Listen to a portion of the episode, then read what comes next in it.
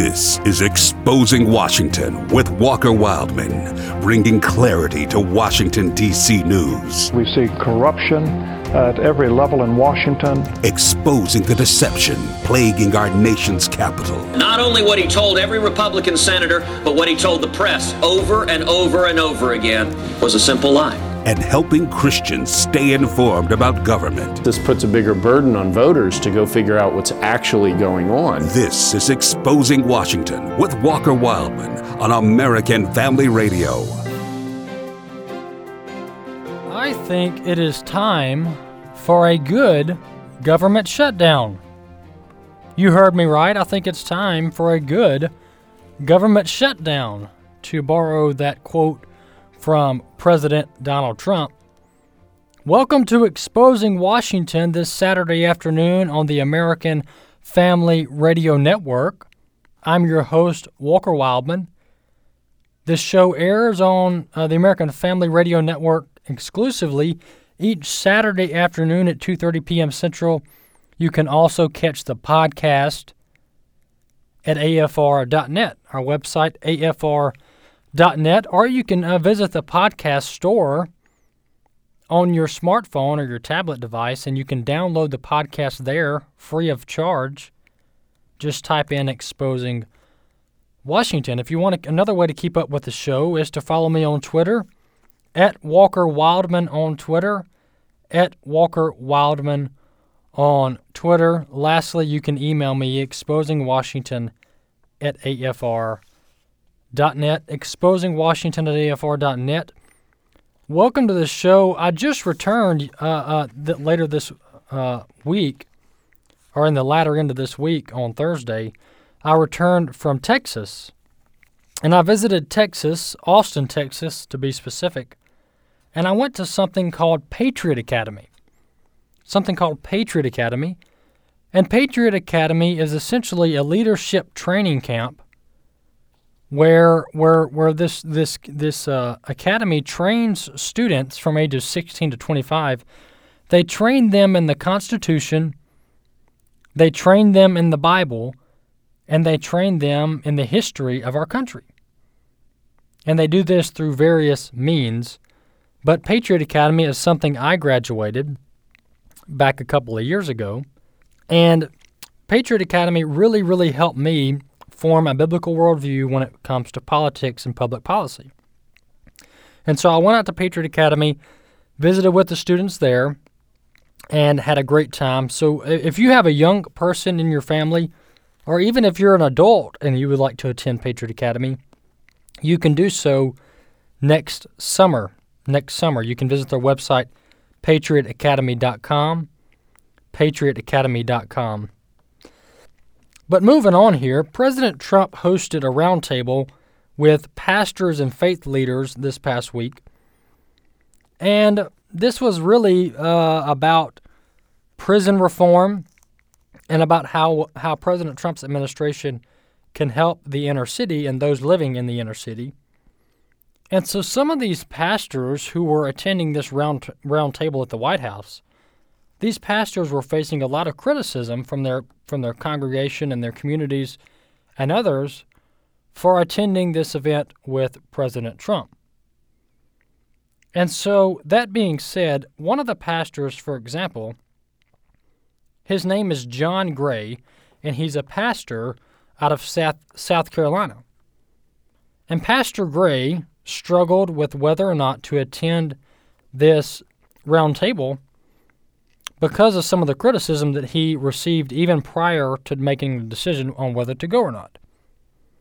But nonetheless, Pastor John Gray out of South Carolina attended the roundtable in the in the uh, White House, and I just want to play what he said to his congregation after he returned from Washington D.C. He returned to his church a day or two later after going to the White House and this is what he said to his congregation. This is clip one. There's two clips here, and I'm going to play both of them kind of back to back, but I'll set the second one up. Uh, so let's listen to clip one. This is Pastor John Gray. I, along with a number of other leaders from uh, the African American and Hispanic communities, were invited to the White House today to uh, speak with the president about uh, criminal justice reform and identifying ways where churches can partner with helping to reacclimate nonviolent offenders into the workforce so that we can stop them from going back to prison, getting them jobs with benefits so they can provide for themselves and their families, breaking multi generational poverty cycles. And while I was there, I was asked to pray for our president and our nation. And I did that. So that's Pastor John Gray, a black pastor out of South Carolina, leads a very successful church there. When I say successful church, I mean a very thriving and influential church for the gospel. And I don't know Pastor John Gray personally. Actually, I'd never heard of him until uh, started reading into this a little bit. But that was Pastor John Gray basically giving a, a preface or a background as to why he went to the White House and what they were talking about while he attended. He mentioned there that he was able to pray for our president and pray for our country. And then I want to play clip two here. This is the, the same uh, the same context. He's talking to his congregation, and this is the latter end of his statements, where he kind of defends himself and why he decided to go to the White House. Let's listen. I did not go as a politician, nor did I go under partisan rhetoric. I'm not a Democrat, nor a Republican, nor an independent. I'm a Christian. And I went as a man of God. And I wanted to be heard that if there's anybody who thinks they're above praying for people who sometimes they may not agree with, then you don't have the heart of Christ.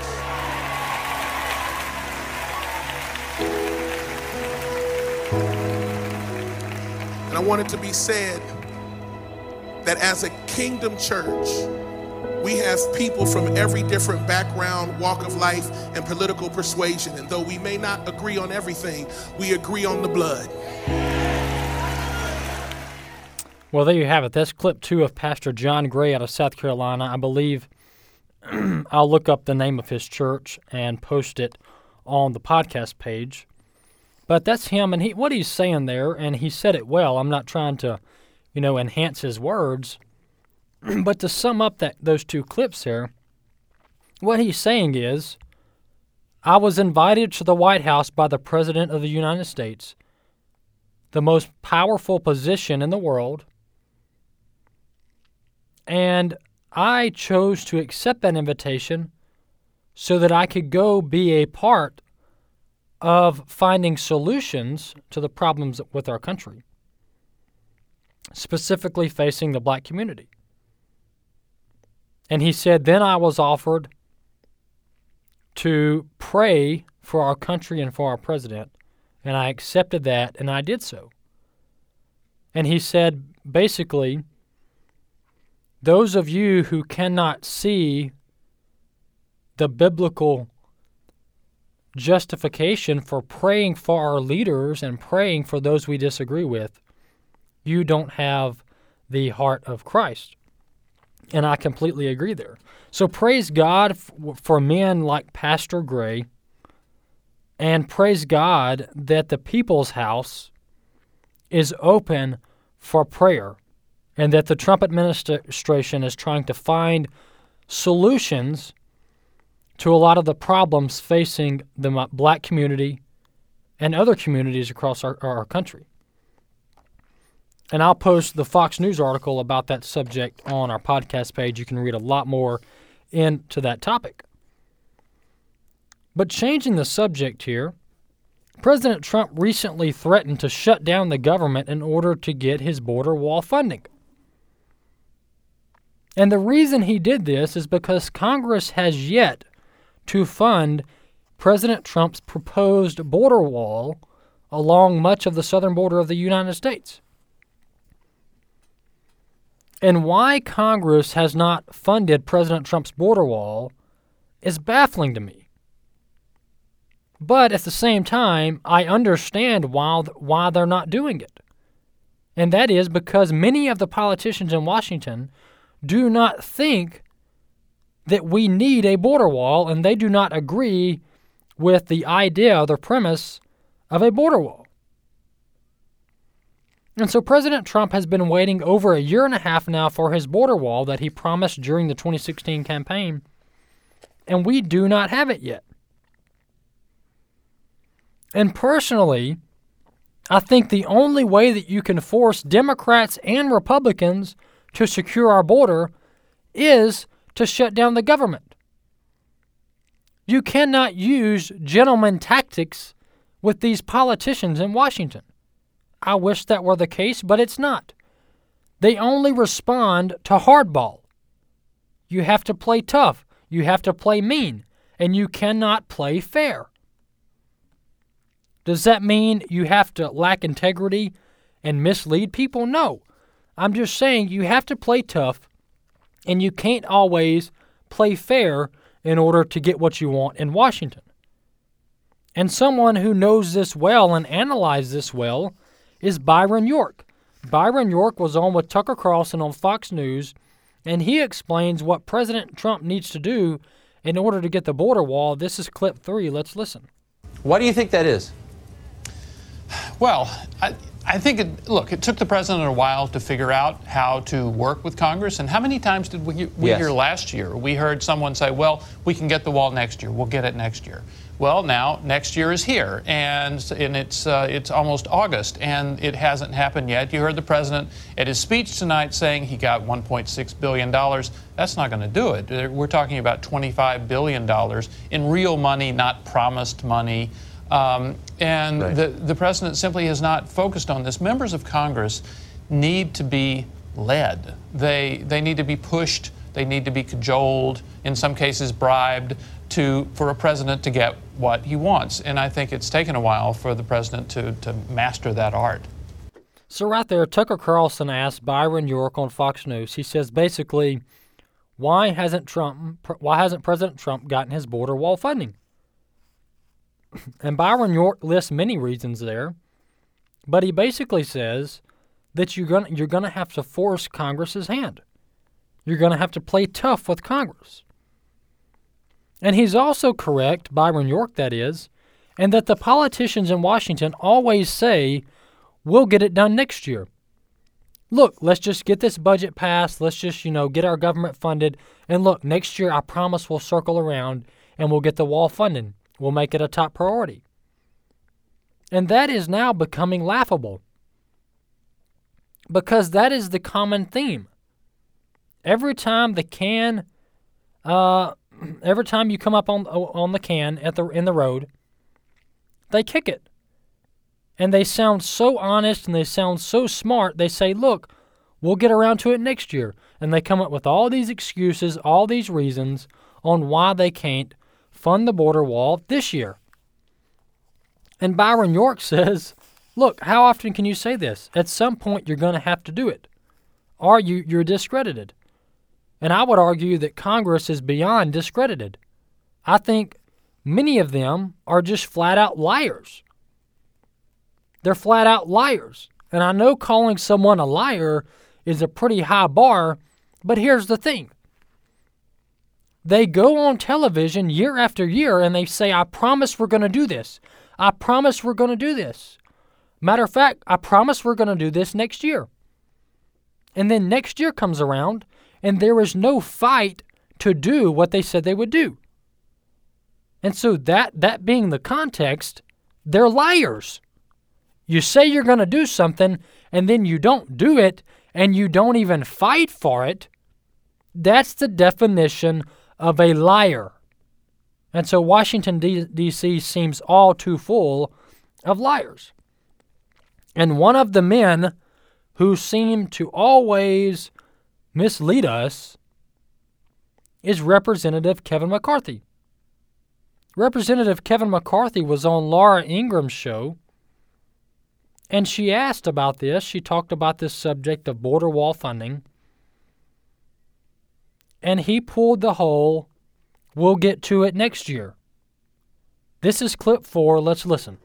I think timing is everything. If you if you shut down in the 30th and you've got 60 votes in the Senate, the Democrats would take advantage of that right before the election. Now, let's be very clear. We have put money into the wall. We are currently building the wall, but we have to finish the wall. 25 if you look in the House, we put more money forward. Yeah, we need the Yes, money. We got, a, we got a lot further more to go. And in the House, it's not a problem. It's the Senate and the rules of where we go. We've got to pick the right timing when we have this. So there you have it. Kevin McCarthy, the majority leader in the House of Representatives, who also, I might add, is running for House Speaker, and he would be a horrible House Speaker. But that's beside the point. My point is, Kevin McCarthy there on Laura Ingraham's show, and honestly, Laura Ingraham kind of gave him a break there. I mean, she pushed him a little bit on the 25 billion, but other than that, she didn't really push him. I would have pushed him so hard that he wouldn't he would never come on my show again. Because when he says there, he says, you know, th- there's a right time for it, and, and, and now's not the right time. Timing is everything. Well, Mr. Congressman, when is the right time? When is the right time? That's what Laura Ingraham should have said. When is the right time? And here's what he would have said. Well, you know, we just need to wait till after the election. Well, Mr. Congressman, we've been waiting till after the election for 20 years now. And after the election always comes, and y'all never do anything. So, no, we're not going to wait till after the election. But the pressure never came on that interview. And he says there, he says that he says when he is pushed back a little bit or pushed on a little bit, he says we have we have funded the wall, we are building the wall, and we will continue to build the wall. What he's talking about there, and that's largely misleading. Congress has funded 1.6 billion of President Trump's border wall. And much of that 1.6 billion is for repairing current fencing. And so in my opinion it's misleading to say we are building the border wall, the new border wall, when in reality much of it is just patching up old fencing. Not to mention 1.6 billion is chump change compared to the 25 billion needed to fund all of President Trump's proposed border wall. And to put this into perspective, I know that when you're talking about billions to your average American, billions is a lot of money. Which one of us would love to have a billion dollars? But when you're talking about our government's federal budget, 25 billion is not that much money. To put this into comparison, the US Department of Defense's budget is over 700 billion.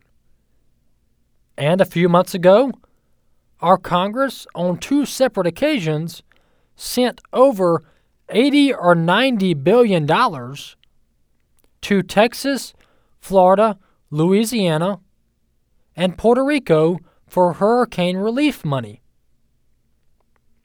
Over a hundred and sixty billion dollars within the matter of six months was sent to rebuild homes in the four states I just mentioned. And so that being said, it's not like our government can't find $25 billion to fund the wall. It's that they don't want to. And another aspect of this is that honestly, I'm tired of politicians and they do this they do this blatantly on public television. They say, you know, we just need to get past the election. You know, we don't need to hurt our, our chances to win in November. But what that says to me is that you're calculating political consequences over the right thing to do. They're always talking about, well, what can we do to get reelected in November? And I can tell you one thing how you get reelected in November is funding President Trump's border wall. That's how you get reelected. But they're all too concerned about the November election and how the public and the media will view them if they fund the border wall. I would argue the Republican voters will view the Republican Party very favorably if they will actually do what they said they would do. But the last thing I'll say about this is I think this is prime time to get Congress and Democrats to cave on the border wall. And the reason I think this is prime time is because it is election season. And the last thing that congressmen and senators want to see happen is the government shut down under their watch. And so, that being said, I think President Trump could force their hand and force Congress and the Senate to fund his border wall. At least half of it, maybe like 10 billion. But if I was President Trump, I would shut the government down and I would tell Congress, send me money, send me at least half of the money requested for my border wall, or we're going to keep this puppy shut down until you do. And you know what? We leave it shut down for weeks, months, who cares? 83% of the government keeps running, keeps fully functioning during a quote government shutdown. Everybody gets their paychecks, Social Security checks keep rolling out, military keeps getting funded. And so shut it down and let's leave it shut down until Congress gets in line. I think that's what President Trump needs to do. And I think many of you who are tired of the political games in Washington would agree with me. On a positive note, um, a job the jobs report came out Friday, and the jobs report from the Labor Department's Bureau of Labor Statistics says a record 155 million 965,000 people were employed in July, the 11th record breaker since President Trump took office 19 months ago. And so the same Bureau of Labor Statistics said this that the economy in July added 157,000 jobs. And the unemployment rate edged down to 3.9%. And so this is great news for our country. President Trump continuing to create jobs. More Americans are back at work, which is good for the morale of our country. And it's good for American families. And this would not be possible had we voted a Hillary Clinton into office to be president. The last subject that I want to talk about today is Mitch McConnell and the Senate. I know you probably get tired of me complaining about Congress and, and all of their non accomplishments, but I, I can't I can't just look over a lot of this misleading and this uh, false uh, representation going on in Washington. I have to cover this stuff. And so, a couple of weeks ago, a matter of fact, a couple of months ago, Senator Mitch McConnell was facing a lot of pressure because of the lack of progress in Congress, specifically in the Senate. And so, Mitch McConnell, appearing to cave to the political pressure, he comes out and he says, okay, okay, okay, here's what we're going to do, conservatives. We're going to work through our August recess. We're going to work, continue to work through what is typically our vacation in August. Well, that sounds great, Mr. McConnell. That sounds great, Senator McConnell. But the reality is, he straight up misled everyone. And some would say he lied. And so, here's the reality the Senate, as of Wednesday of this past week, the Senate went on a two week vacation. Despite the fact that Mitch McConnell said we're going to work through the August recess. And so, to quote Senator McConnell specifically, here's what he said a few months ago. He said this, quote, As you may have heard, I have canceled the August recess. We have a lot of important work to do as a result of, an, of unprecedented obstruction. End quote. And so there you have it. That's a quote directly from Mitch McConnell saying, As you may have heard, I have canceled the August recess. Well, how bold of you, Mr. McConnell. How bold. I applaud your action. Wait, wait, wait. You just went on, vacation. So which one is it? And so, according to Fox News, the Senate cut town mid afternoon on August 1st. And they are going to be off until August 15th. And so the Senate is not working. And we have these appropriation bills that are sitting in the House and the Senate. There's 12 or 13 of them. And in order to fund our government, which and, and pass a budget which is due on September 30th, the Congress has to pass all 12 or 13 of those bills. And if they don't pass all 12 of those appropriation bills, then they'll have to do another one of those bloated thousand plus page omnibus bills. And we all know how that goes. We've seen it over and over again.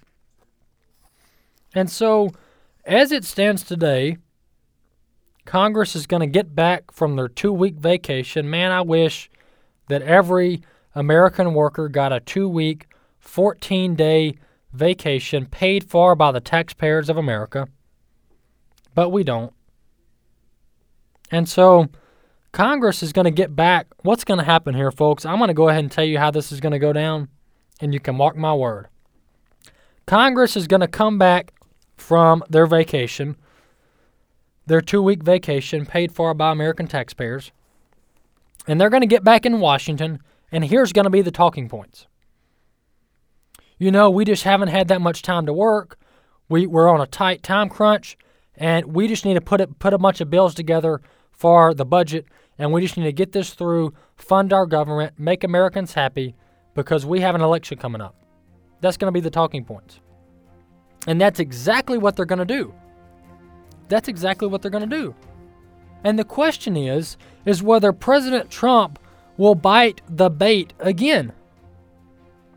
President Trump needs to say enough is enough. I'm tired of the fat budget bills. I'm tired of wasting money and I want my border wall. And I'm not going to sign a budget. I'm not going to sign a single budget bill till you get me my border wall funding. That's what President Trump has to do because if you're like me, I'm tired of the games.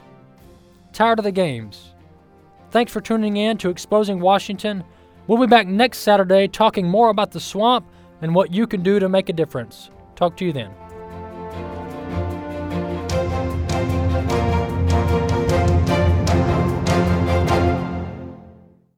The views and opinions expressed in this broadcast may not necessarily reflect those of the American Family Association or American Family Radio.